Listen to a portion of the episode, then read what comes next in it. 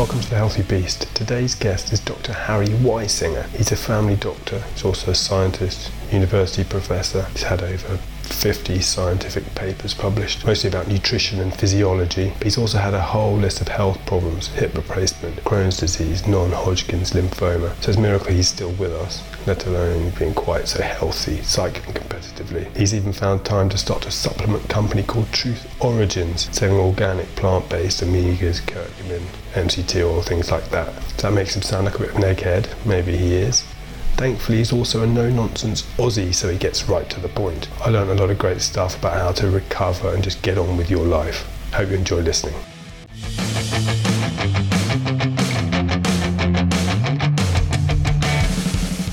Okay, lovely. Dr. Harry Weisinger, thank you very much for doing the podcast. Pleasure to be here. Now, your story interested me because I think I saw, well, I saw someone who, someone who'd been messed up and kind of pushed through it. So you had a quite a bleak medical history, but now you're super healthy and cycling all over the place. Yeah, I mean, um, I've, I think it's fair to say I've had my share of health challenges over the over my life. I sort of, um, I guess, I first got exposed to you know serious illness at the age of 17. So I was, um, you know, I remember in in uh, sort of my final year of high school, just getting this, you know, pain in my pain in my guts, sitting in the first period, you know, the first class of the day, and every day I had, you know, I had this kind of excruciating abdominal pain that had me doubled over, and it would it would go away after about half an hour. And finally, you know, my parents thought, right, we better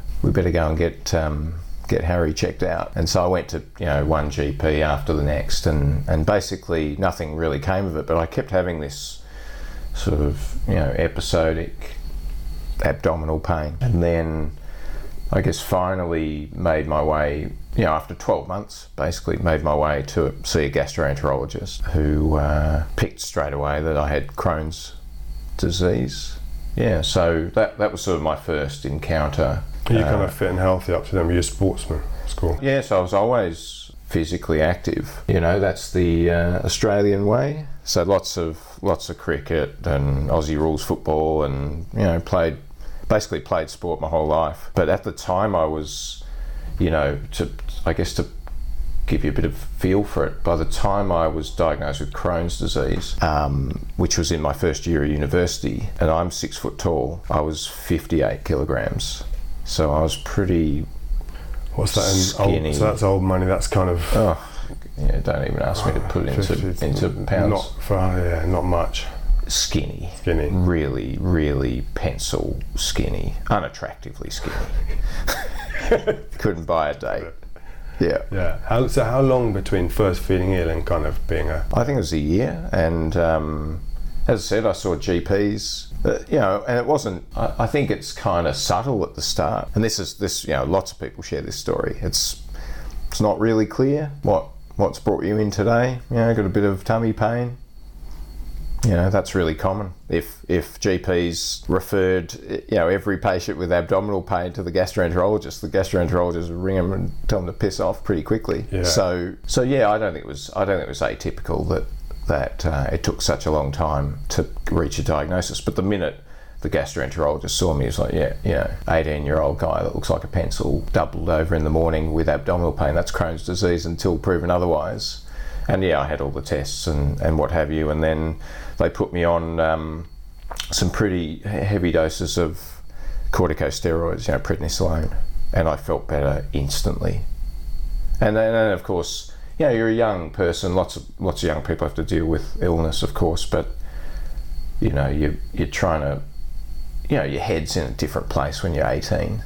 I don't know if you remember back, but you know, you're worrying about all sorts of stuff that is really important at the time, but you know, now as a you know forty something year old, I don't think about any of those things anymore. But you know, I've got teenage angst and all that all that business. I'm trying to deal with university and I'm trying to you know get a date for the weekend and what have you. But did you manage to have a norm, sort of normal life with this in the background, or were you kind of off school and?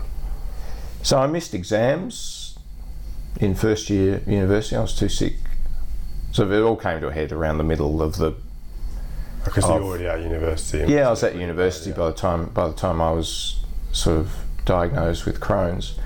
Um, yeah, and I, I, I missed exams, and so that. Uh, yeah, I mean that was, believe it or not, you know, quite an important experience because it, it sort of forced me to get serious about university. Yeah, because I had a lot of ground to make up having missed exams, so I really needed to do very well in the second half of the year. I was going to have to repeat the whole year, and And what are you studying at this point? so I was studying a science degree uh, in optometry, which is which is my background, my initial background, I guess. Uh, but you you asked about um, you, you asked about you know living a normal life um, in spite of illness. Well, I as you know, I've I've said I don't really think it's a decision to sort of crack on and and um, try and live a normal life with serious illness. Um, I think it's you just do it. I mean, I didn't see it as a choice. You know, should I should I press on? No, but then you're seeing things through your eyes, aren't you? I suppose. And I don't think it's that people give up. I think it's that sometimes people accept that identity. Mm, yeah, I think you're right. That's I think that that's I think the the problem, and I don't I don't think you know the people that, it's their thing that you know they want to tell you about their condition, they want to tell you, and that's kind of the thing in their life that they talk about. I think that's the that's the danger that you can become you know consumed by it. Your, or, or, or part of your identity is the illness Exactly, itself. yeah. Certainly, there are people that are defined in large part by by their illness or illnesses. In that way, I've had lots of illness, lots of brushes with medicine, and never defined myself as that illness. It's uh, and not even and and you know I've been fortunate, obviously, um, in that I'm happy and healthy today. But I have, apart from Crohn's, um, I've dealt with 30 bowel obstructions with Crohn's and two resections, so two surgeries where they've cut out, bits out. yeah, cut cut bits out. I've had um, I've had my left hip replaced. I've had a uh, right coronary artery stented, and I've had um, I've been treated for um, lymphoma. So yeah, I've had I've had some challenges. I'm doing that awful thing of listening to all the things you've said and thinking which one of those sounds worse. You know what I mean? Like, yeah, yeah. But because the the one that when when I was reading about your story, the one that stuck out, maybe wrongly, was the hip replacement because you had it done really young, right? Yeah, You were, what, 39. I was 39, so yeah, and maybe that just stuck out because like your mind click, um, latched onto things it can understand. Yeah. and you're like Crohn's is. Um, I've, I've interviewed someone with Crohn's before, and it's, it sounds like a horrible illness, but Mm. Can be. Mm. But the but the hip, everyone thinks oh, because everyone knows that's something that happens to a lot of people when they're older. Yeah, yeah. Well, younger and younger, actually. I mean, yeah. So I was playing a lot of basketball in university, and you know, sp- yeah, this is obviously before you know marriage and kids, so I had a bit more time. Um, but I was playing basketball four times a week, competitively, and just loved it. Uh, and it's brutal on on your body. Um, so heavy training and and competition schedule, time at the gym. You know, obviously, I guess born somewhat funny. You know, like something predisposed me to Yeah. get arthritis in my hips so young. This is this is not that uncommon. And by the time I was sort of thirty-seven, I guess, I'd already had um, arthroscopy to see if they could clean out, you know, invert commas, clean out the joint. It bought me less than a year of relief. And then, so I went to see the surgeon, um, and I said, you know, how am I going to go? What's the prognosis, doctor? And he said, um, you know, the most common feedback I get after this operation is is people saying, "I wish I'd done it earlier," and I definitely felt that way.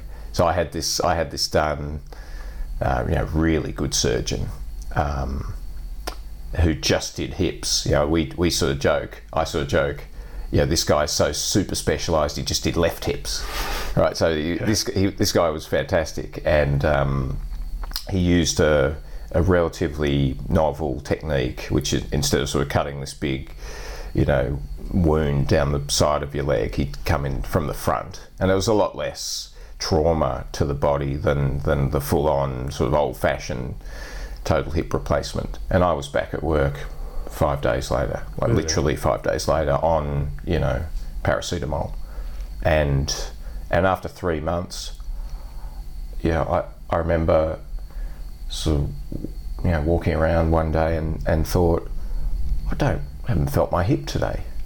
You know, it was the first time in I don't know five or six years I hadn't felt my hip. Hmm. It was just How magnificent. long? How long after the? Oh, it's three months Really? of you know did a bit of physiotherapy. Um, yeah, it was amazing. And what's your main sport? Is it cycling? Yeah, so I guess um, you know since we're talking about how sick I've been, we may as well carry on with the story, but because it's relevant to how I've found myself as a competitive cyclist. Right. But I I was um, you know I was rehabilitating from the hip replacement, and I'm and I'm in a gymnasium and it's the middle of winter, which in Australia isn't, you know, it's nothing by British standards, but it was cold in the stadium. Anyone that's sort of played uh, any sort of sport in a stadium in winter knows exactly what I'm talking about. Like the air is cold. And so I was, I was just starting to run up and down the court. Um, and by this stage, I had had, a, had a young child. And so my daughter and I are playing just mucking around on the court. You know, it's really my first time back running. And I get this feeling as I run in my throat as if I'd swallowed an ice cube. It just, it, it was a funny sensation, you know. Uh, it's the only way I can really. So nothing ex- in the hip, just no, no, but this was this was this was something else. Yeah. So I'm running. My hip's fine. I'm running up and down the court, and as I run, it's like I've swallowed an ice cube. And I stop running, and the sensation goes away. And I run, and it's like I'm swallowing an ice cube. And I thought, oh shit, this is this is angina. You know, this is this is serious. So my dad you're and you're a doctor. so I'm a doctor. Okay, yeah, so so I- I'm acutely aware of the of the you know, and and of course most doctors are you know fearful of all disease and they're hypochondriacs and you know all that sort of stuff.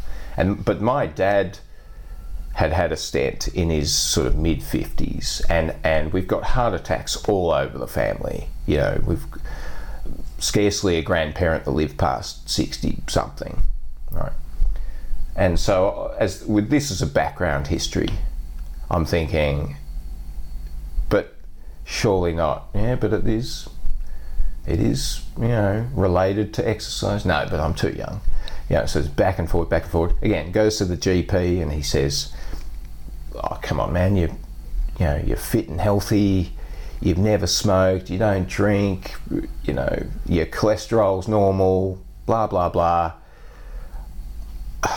just to be sure, I'll send you to the cardiologist. The cardiologist looks at me up and down and goes, It's not going to be that.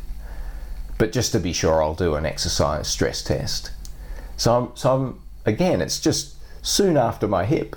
So he puts me on the treadmill and starts cranking up. I don't know if you know how they do a stress test, but you basically got this protocol where they wire you up with ECG leads and then progressively get you to exercise harder and harder on a treadmill and they've got a protocol that they follow and it gets harder and harder. Well, I was in pain from my hip on this on this exercise test. So I, I sort of you know, I had to I had to call time basically on that basis alone. I never really got to the to the high level of exercise. So I'm sitting down recovering after the stress test and the and the cardiologist, who's now a very good friend of mine, was explaining to me that everything was fine. There was, you know, no, no sign on the ECG of, of any sort of, you know, blockage in my coronary arteries. And as we're talking, he goes, "Hang on." He looks at the he looks at the um, ECG trace, and I'm showing some sort of sign in recovery. He says, "Oh, look, just to be safe, I'll send you for a CAT scan. And again, the, the radiologist says to me, oh, look, it's, going, it's not going to be anything. And sure enough, the next day I got a phone call from the cardiologist saying, you've had a you've had a you've got a subtotal occlusion of your right coronary, What's that for those? a blocked artery. blocked artery. Yeah, so you know, at risk of at risk of heart attack, and and I guess the the good the good side of the story is that m- most people in their late thirties or early forties that present with coronary artery disease present with death. So they they have sudden death because. I guess I was very lucky in that I was getting angina. You know, angina is a warning that something's not right. So you, do you think if you if you hadn't have followed it up. if you hadn't had medical training, you could well have? Oh yeah, no, I would have. I would have. Yes, I think I would have possibly ignored it, and lots of men died. do, and yeah, maybe died, um, or or had a heart attack. Um, so the so doctors listening to your podcast are probably thinking, well, right coronary, yeah, who cares? I mean, it's not the main one, but in any case, it's a scary prospect. So, you- right coronary, that's the that, Well, it goes to your right side of your heart. So that's not the side of your heart that pumps to the whole body. It pumps to the lungs. So it's a it's it doesn't the requirements on that side of the heart and for that artery are not as high mm-hmm. as for the left side. We're getting getting technical, but anyway, So the, the not the not as bad side. You They're not you- as bad You side. potentially would have had a heart attack, but it can still. right. If you're gonna if you're gonna get a if you're gonna get a coronary artery blockage, get one on the right side. Yeah. Well, don't, but first choice, don't go on at all. exactly. But if you can't choose one- your, you know, you can't choose your genetics, right? So I had, if you sort of list the risk factors, the known risk factors for coronary artery disease, I had none of them except family history, and a very strong family history. So you'd done everything you could Well, with your lifestyle, but your family Yeah. history. yeah, and and of course there are lots of people that do the opposite and have no coronary artery disease, and good for them. So how long ago is this now? Nine years. Nine years ago. Mm. And so you had the you had it's a fairly simple procedure. Yeah, simple as far as I was concerned. I was lying on a table, and the the cardiologist passes a, a um, catheter into your artery through your through your um, hip, basically the femoral artery, and up to the heart.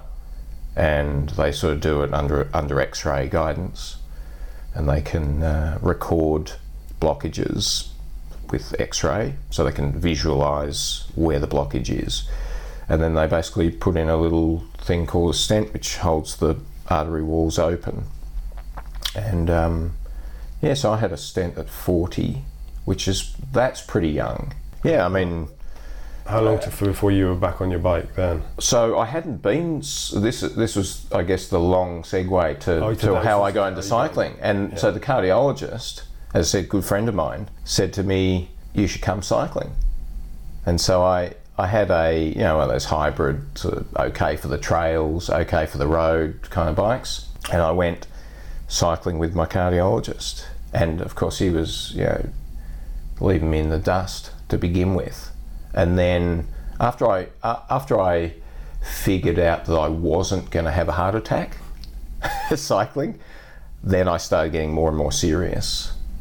Um, and funny enough, um, you know, I got this, I got this payout from my health insurance uh, that was like, you know, ten thousand pounds because I had, you know, sort of trauma insurance. You know, if you have a heart attack or, or if you have some sort of coronary event, Not enough to make it worth happening. no, no, no. You wouldn't. You certainly wouldn't. No, no. You certainly wouldn't go out of your way uh, for the money. But anyway, it gave me some money to buy buy a really nice bike. So I bought this beautiful bike um, called a Pinarello, which is of course what Team Sky have been using for those who know cycling. Um, not me, yeah, not me. Yeah. Well, anyway, it's a really nice Italian bike, and yeah, the thing was like, you know, five six thousand pounds, like really expensive bike, and so I'm I come to this realization that I'm a totally shit cyclist with a fantastic bike. There's a lot of those around this way.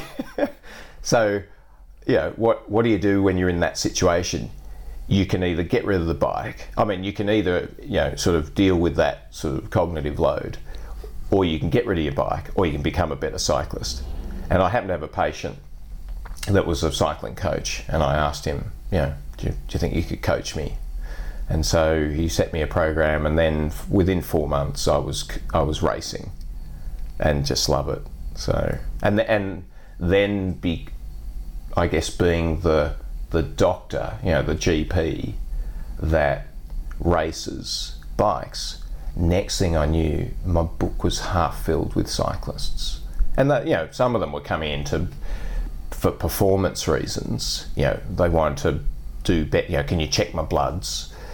Can you help me with diet advice, etc.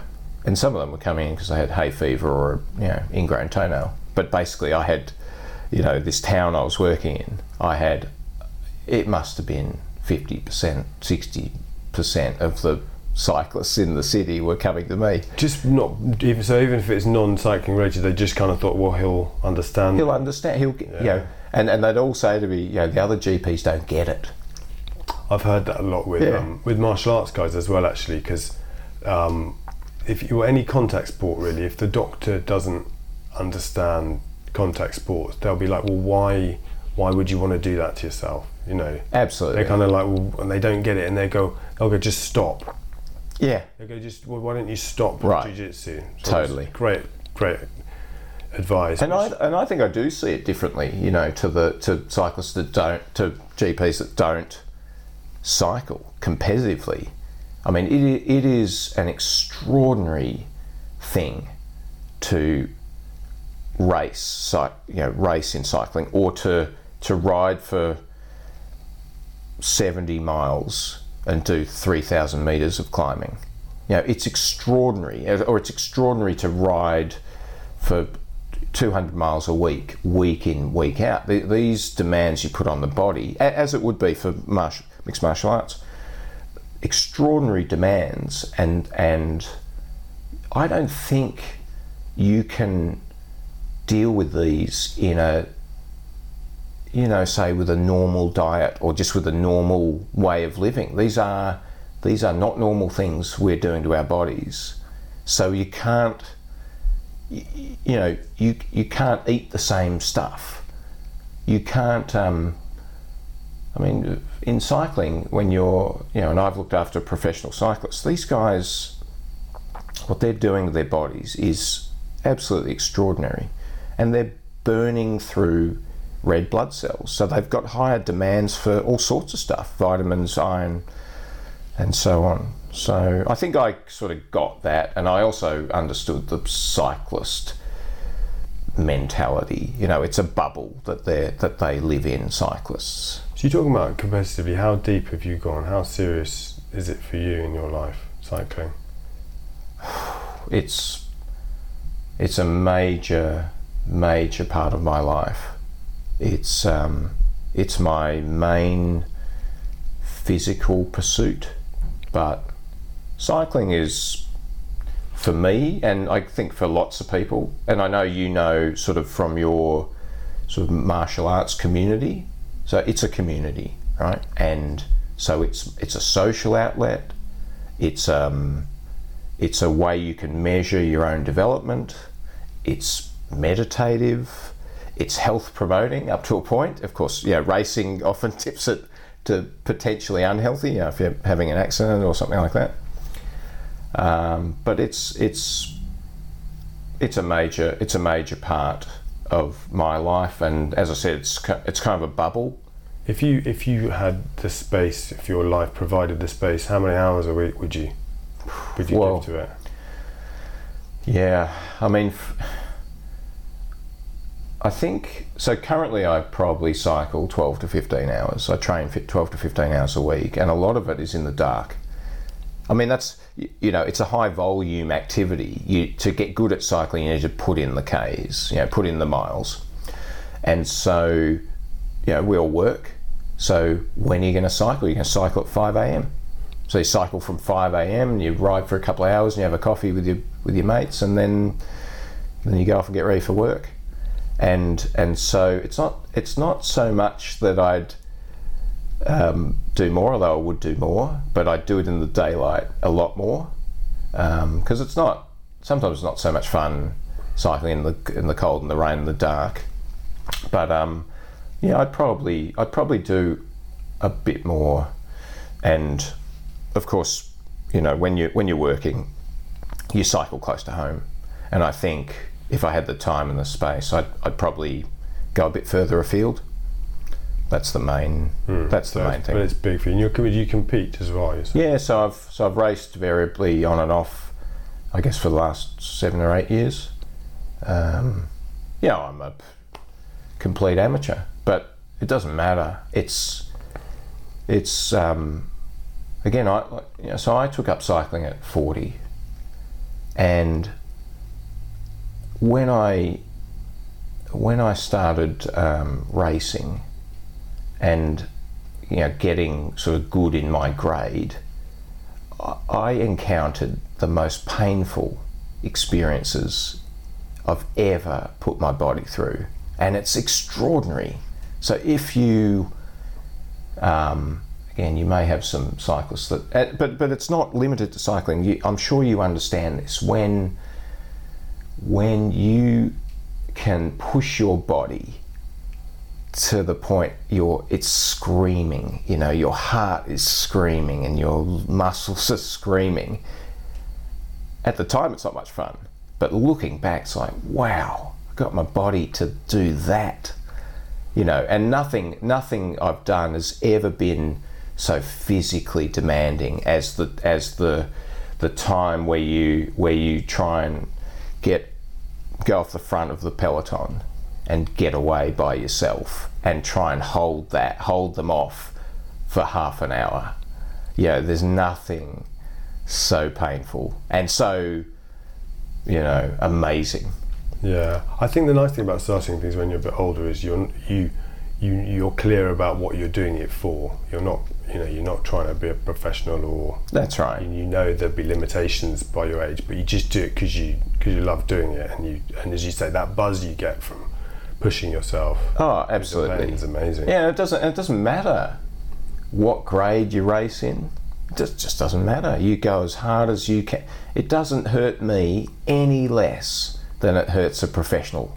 No. Right? It hurts just the same. So I know I've put pushed my body right to the edge, um, and that's that's what you get the satisfaction from. So, what stage during all your kind of illness and sport and everything did you decide to become a medical doctor? Because you were studying something else, mm. and you. You know, I started. I started. You know, in science, did a did a um, optometry degree. Then I did a a um, master of science, which is a research um, degree. Then I did a PhD in visual neuroscience and um, nutrition, and then sort of branched into, got interested in things like blood pressure, body weight. So I'd basically, at this point in time, been at university for best part of 10 years um, and was pretty certain I was going to be a scientist. Um, and then so an eye scientist of some. Well, uh, as I said, I, I branched into nutrition and and sort of systemic physiology, so blood pressure control, body weight control, and all the all the intricate mechanisms in the brain and in the body that control what blood pressure we have and and and body weight and body fat. Now these things these were the things that were interesting me. And so I you know I was working as a scientist and and actually doing pretty well. You know, I'd sort of published, I don't know, maybe 50 publications, and I'd um, I'd won sort of two million dollars over the time of grant funding. But it was it was getting harder and harder to win funding for research, and it occurred to me that lots of the competition had medical backgrounds. So because I was moving into blood pressure and body weight. Well, I was writing grants that were in the same competitive field as the cardiologists and the physiologists that were doing this as their side interest. And I thought, well, you know, better go and get a medical degree. So you'd done all the kind of specific sciencey Yeah. bits that they might not know about, but you hadn't got the, the basic. So I got yeah. So I went a different path. I guess I became a scientist first and a doctor second. And whereas you see a lot of doctors decide to do a research qualification, but I guess you all end up at the same. You end up at the same place. So there I was, sort of mid thirties, you know, as a as a junior hospital doctor. Uh, What was it like being the only grown up there? So I went through with a few grown-ups because um, medical education in Australia sort of changed to be postgraduate. So Okay. you do get a lot of. Yeah, I went through with with you know, physiotherapists and nurses and pharmacists and so forth. So I wasn't alone. I mean, I was one of the oldest. Um, but no, it was you know it was a g- good time in my life, and you know it was hard work, obviously, but but uh, good. So you'd already done a kind of a lot of nutrition science before that, and something that's come up on this podcast a lot with um, doctors is that they don't do any of that. I don't know if it's different in Australia, but here apparently if you do a five-year mm. medical degree, it's it's a morning Yeah, course or an afternoon that they, you know that they set up some trestle tables. You can come and listen if you want, and, and no one goes. You know, it's not they're not tested on it. yeah. So I don't know if that's the same for you. That it's not nutrition is not really for the doctors. It's like It's a really good point. I mean, it, it wouldn't even have been a morning in, Really? in my a training. leaflet. It may, uh, yeah, possibly a leaflet. Who knows? I, I mean, it's you know, medicine.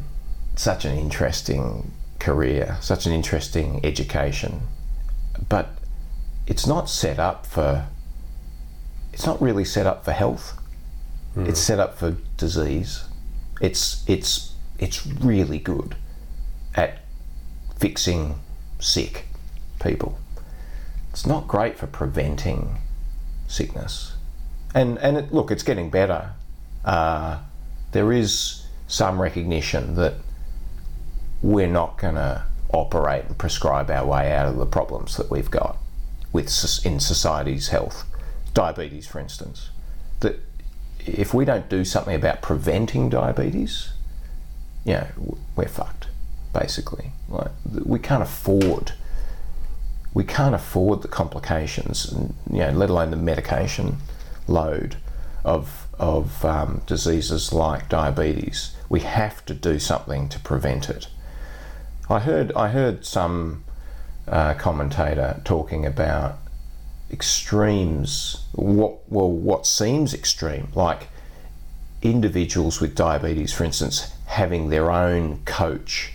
It would be cheaper for the health service in the long run to assign a coach to every person with diabetes in preference to let people have their condition deteriorate, suffer the complications, hospitalisation, operation, loss of productivity at work, etc., etc. The cost of the cost of the world, cost of the country, is enormous. So get them a coach, go to their house, rifle through the pantry, get rid of all the garbage, teach teach them how to eat, teach them how to cook, teach them how to exercise.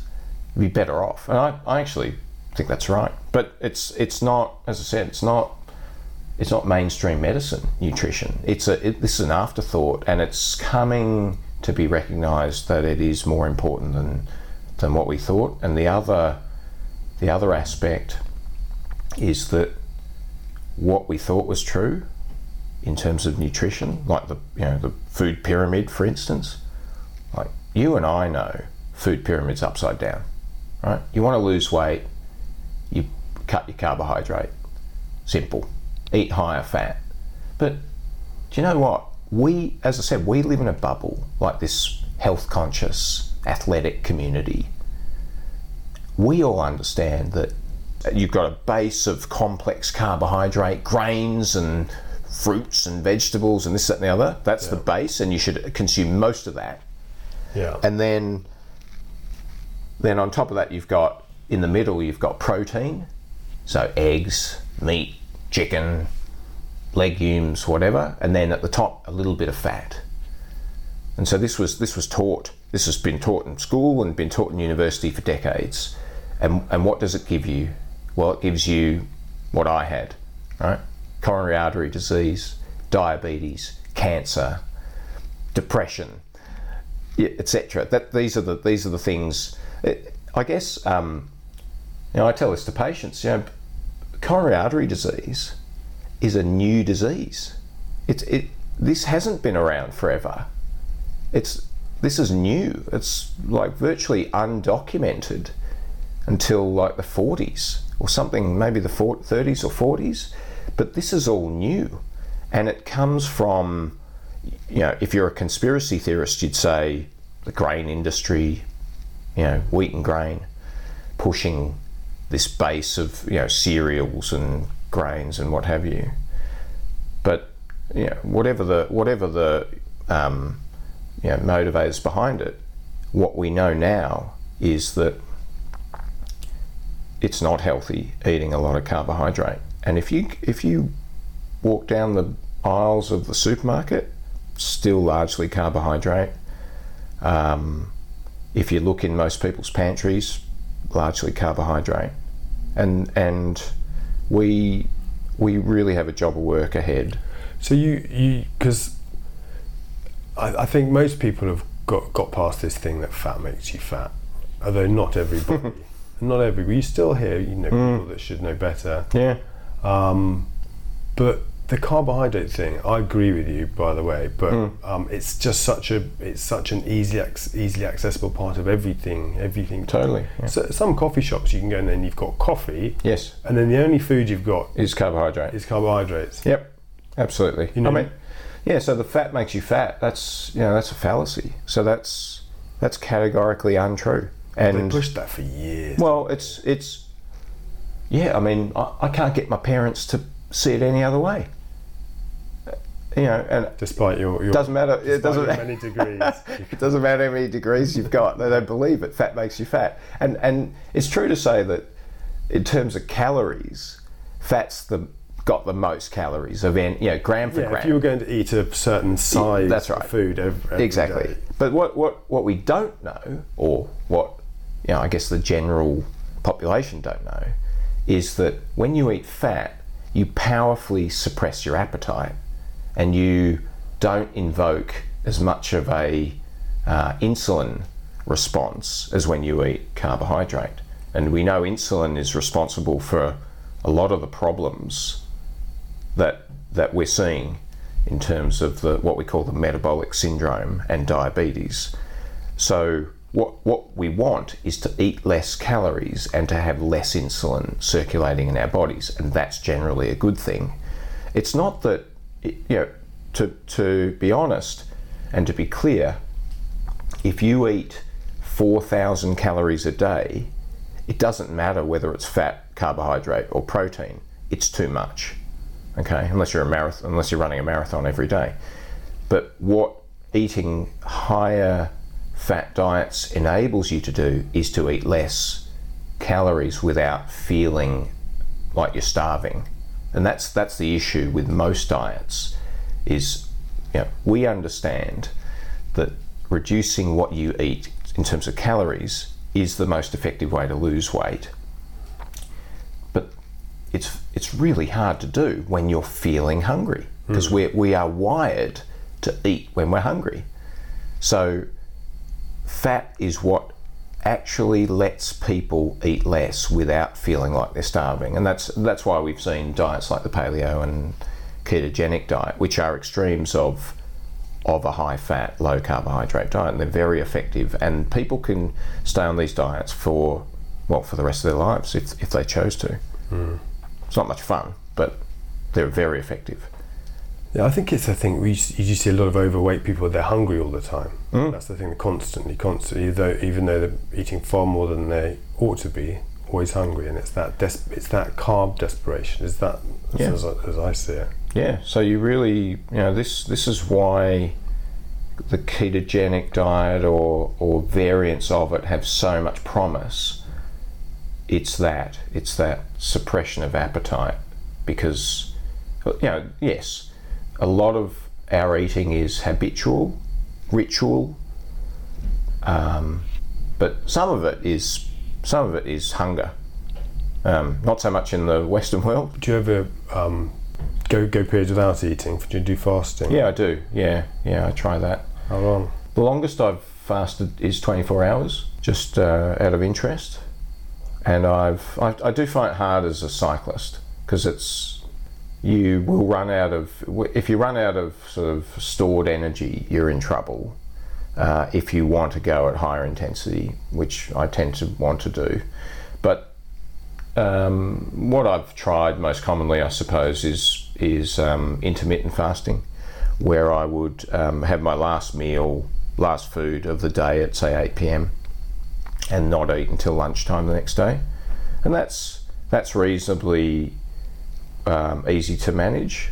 And so people that do that three or four times a week will lose a lot of weight and will feel a lot better it's also supposed to be really good for your immune system and so forth. Is it? Is it, do you believe yeah. in all of that? Or I don't. I don't No. I, I don't know. I'm not familiar with the research on it, so I couldn't comment. But I've heard that myself. Yeah, I think I may be doing that awful thing of kind of half remembering loads of different things. But yeah, yeah. It, it kind of made sense to me that that your body goes into this kind of panic defensive state. Yeah and it's and that's actually good for you rather than constantly drip feeding food. Yeah, of course, of course, you're right. I mean, our our whole physiology is is sort of evolved. Yeah, this this period of food abundance, this is a new thing, right? This is not how we evolved. We evolved to deal with scarcity. That's that's the human genome. It deals with scarcity. So where you get a buffalo once every week you have to eat the buffalo and then you've got to basically fast until the next buffalo comes along or whatever. And and so the when we um, so so it's a it's a it's a um, I guess our physiology is is set up to store energy really well and to access that energy in times of starvation. So we starvation just being a period where you're not eating. You know, it could be a day starvation from a physiology mm-hmm. point of view. And that's not what we do anymore, of course. We, you know, it's three square meals a day plus snacks. And in fact, we, of course, we were talking about this, um, you know, in, in, uh, you know, the, the, this was advice being given by nutritionists and doctors and even you know even in the schools it was lots of small meals per day is better than this big load. And, and while that's true, while that's true, you will, if you eat through the day, you will still store a lot of calories around your abdomen. Yeah. So. Yeah. There's a challenge, you know. This is this this is the sort of challenge of our time in a, in in countries where there's food abundance. The challenge is not gaining weight. Mm. You know, I, I, I I struggle, and I, as I said, I'm training 14 hours a week. If I don't watch what I eat, I'll still gain weight. I'm it's amazing. Yeah, it's easy to do. I think the older you get, for sure. Yeah. As well. So you talk about nutrition. So I got to know you through this. You got involved with a supplement company, it's truthorigins.co.uk. Mm. So did that come about through your involvement with sport and looking at ways to? Uh, yeah supplement what you're eating? Or? Absolutely. So as a as a sort of a competitive person, you know, right right back to when I was, I guess, playing basketball at the university, and now cycling. You know, you're you're always looking for ways to perform better, feel better, train better, recover better, and um, so so together with with my good friend Trent, who's also you know competitive athlete in in martial arts. We, you know, we were, you know, we're um, we were interested in obviously, you know, predating Truth Origins. We were interested in supplements to to improve performance. Always taking you know creatine and protein powders and whatever, trying this stuff, and then we were pretty keen on you know, establishing some sort of business. You know, we've, we've you know, been friends for a long time and we talked about doing something together forever. And then we came across a company uh, in Australia, some scientists in Australia that, that had developed some really interesting stuff. Um, you know, they didn't have many products, but they their their their whole thing was making things that were relatively non-absorbable, like turmeric, into water soluble. So these really smart guys um, in a lab in Australia had come up with with um, some some products that were organic and water soluble, uh, and yeah, that's that's really how we came to found tr- Truth Origins because there was there was a So you do. So sorry to interrupt because so you do. You're doing um. So you're doing vitamin C yep and omegas yep and curcumin and curcumin and MCT. and MCT oil. So Cause- 'cause MCT you- I was just wondering. The reason I interrupted because you talked about solubility and um. I think I think a lot of people get a bit skeptical about this. Is what kind of interested hmm. in reading about your company. A lot of people are skeptical about various things they take because they don't think they're getting absorbed by the body. They kind of hmm. they they wonder if it's the same as taking it in good food. Hmm. and it seems like you guys have taken this focus on things that actually work as well as Mm, yeah. scientifically feasible. Yeah, I mean, there's so much to talk about. I mean, I'm, I'm a skeptic, right? So my medical and scientific training leads me to the default position of not believing anything, but wanting to test it. You know, I'm curious. And I think, as I said before, when you're doing extraordinary things, which all of us are doing, whether it's whether it's physical or mental, you know, we're we're doing even if you sit at a computer for four hours a day, that's extraordinary c- compared with what we're, you know, sort of set up physiologically, Extraordin- mentally. Extraordinary as in extraordinarily bad. It's extraordinarily bad Yeah. for you, but we ask ourselves to get up, go and spend the be- you know best hours of our day at work, and then come home and be you know mentally and emotionally available for our family. This is this is you know these are very demanding things that we're doing, and I think we can't rely on what has always been a typical, you know, healthy diet to give us everything that we need. And I, I'm personally always looking for the edge, not not over not over the next person, but the edge for me to feel better, to think better, to perform better, just to just to yeah be better. And um, as I said, very I, I'm skeptical about a lot of this stuff. Um, given my given my background, but you know what I also know is that, and this is this is really the most important thing, is that if we wait for the scientific proof to be categorical for anything, we will be waiting a very, very long time. So if you take if you take curcumin, which is an active compound extracted from the the spice root turmeric, which is a f- bit of a fad now. You know, you see a lot of Yeah, a lot of stuff around turmeric. It's kind it's become the new butt of jokes for a, a posh middle class area, you know, like turmeric latte. Yeah, that's right, turmeric lattes. So yeah, it's that kind of thing. Yeah, we, we've started to see turmeric lattes in So Australia. yeah. But but if you take that, Curcumin, that's a that, that's a compound with curcumin's a compound within turmeric. It is, yeah. Okay. It is, and it's it's the it's the uh, it's believed to be for, for whatever the whatever the um, you know the whatever turmeric is doing in the body, it's it's believed that curcumin is responsible for that activity. And this includes, but is not limited to, so it's anti-inflammatory. Yep. Uh, this is all with your, you know, your science Yes. skeptical head. Yeah. The main claims anti-inflammatory and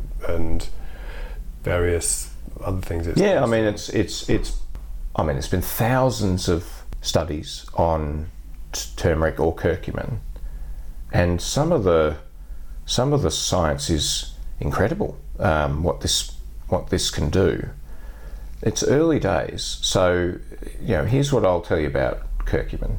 It's safe. in high quantities. This is the most important thing because, as I said, whether it does something or not of benefit, we we're not going to know categorically for a very long time. If it's not safe, it's a non-starter, obviously, right? This stuff is safe. It's been used for thousands of years in high quantities in cooking, right? And and it's been used in high doses in studies, and has been found to be safe. And then the question about what it does of benefit can be answered, you know, with some comfort now. In that you go, all right, well, it's safe. That's a good start. I wonder if it does anything.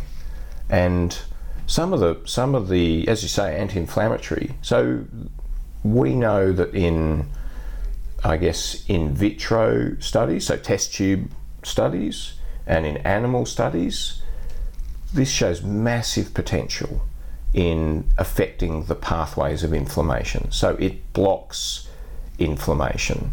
There's a complex cascade of um, changes that occur to cause inflammation in the body, in the joints. And curcumin interferes with that in a test tube and in an animal. And in the early studies on humans, it looks like it works. And it's safe, right? So that's the first thing. The second thing is, incredibly, it's it interferes with cancer proliferation. So again, how, how's this done? It's well, let's let's get some breast cancer cells and put some curcumin on them and see what happens, and it stops it in its tracks. And this is of interest, obviously, to drug companies that are developing chemotherapy um, regimens to the point where there are drugs being developed that have a traditional chemotherapy drug attached to curcumin.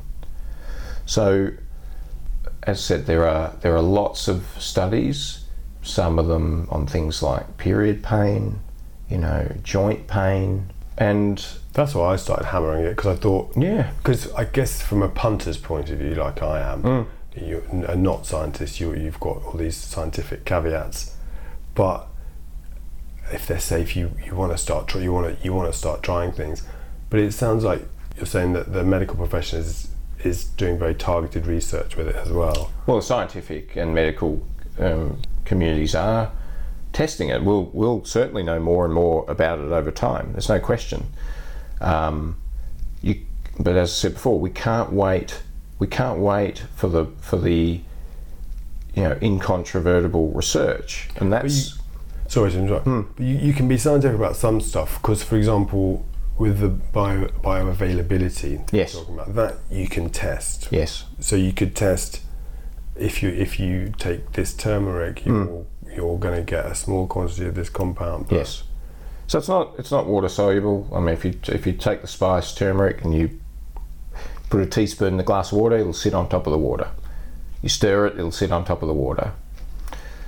It's hydrophobic, which means it doesn't like water, and a lot of the a lot of the um, absorption uh, mechanisms that the body uses rely on water solubility. A lot of them, that or fat solubility. So otherwise, it just passes through. you. That, This stuff passes through you in large quantity. I mean, I've read studies that say it basically goes through, you know, it- Untouched. untouched. Okay, so yeah, a good keep having the same.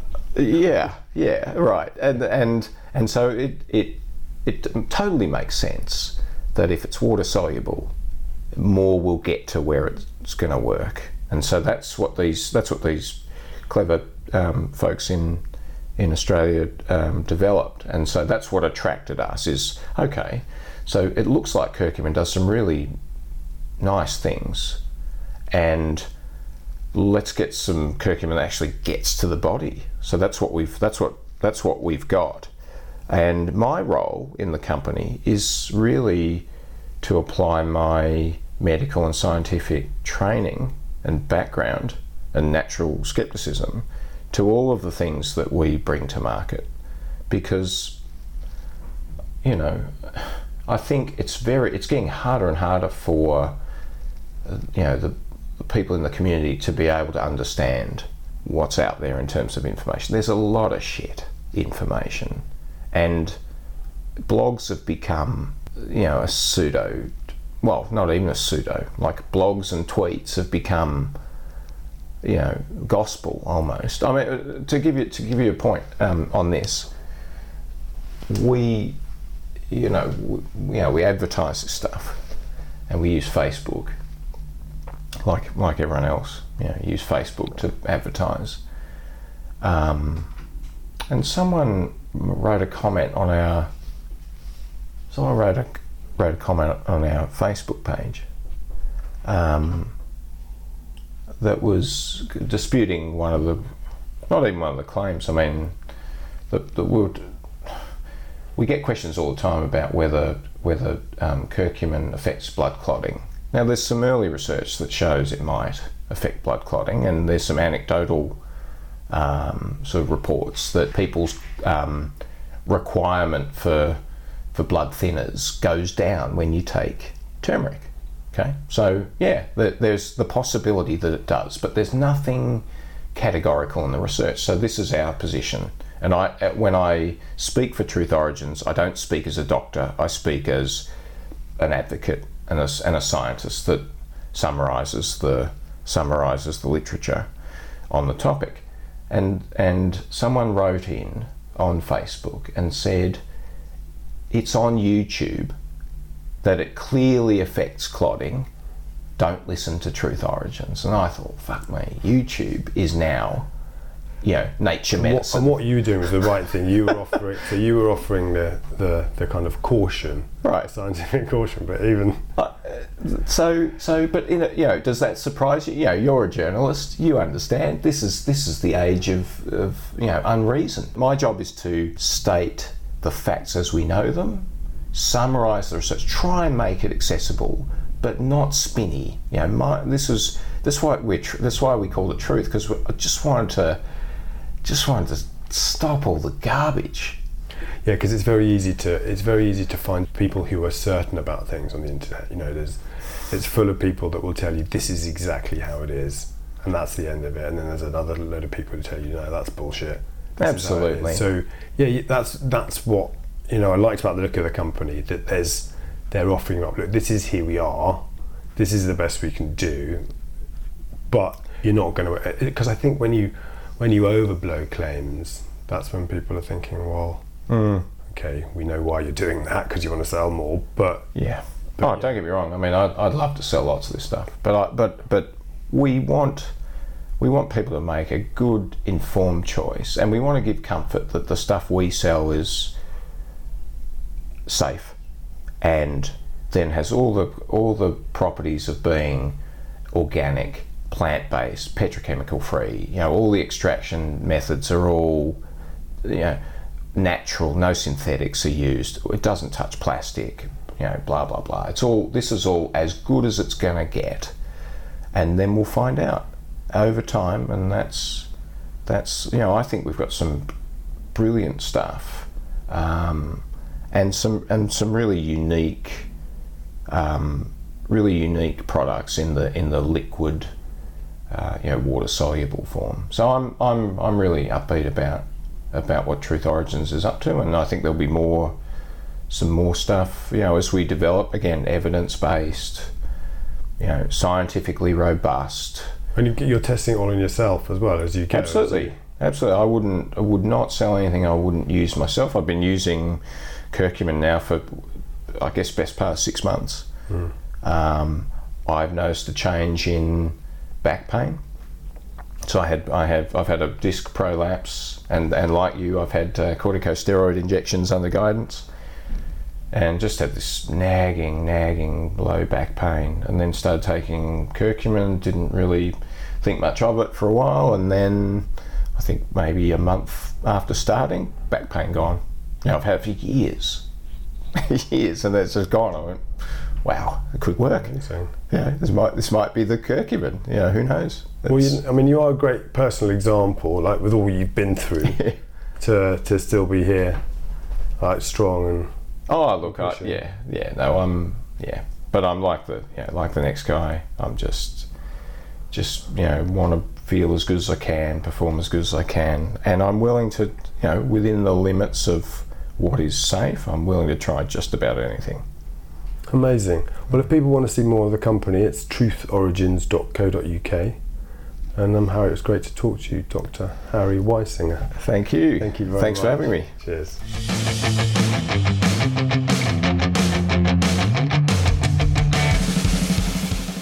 Thank you very much to Dr. Harry Weisinger. You can find out more about Truth Origins at truthorigins.co.uk.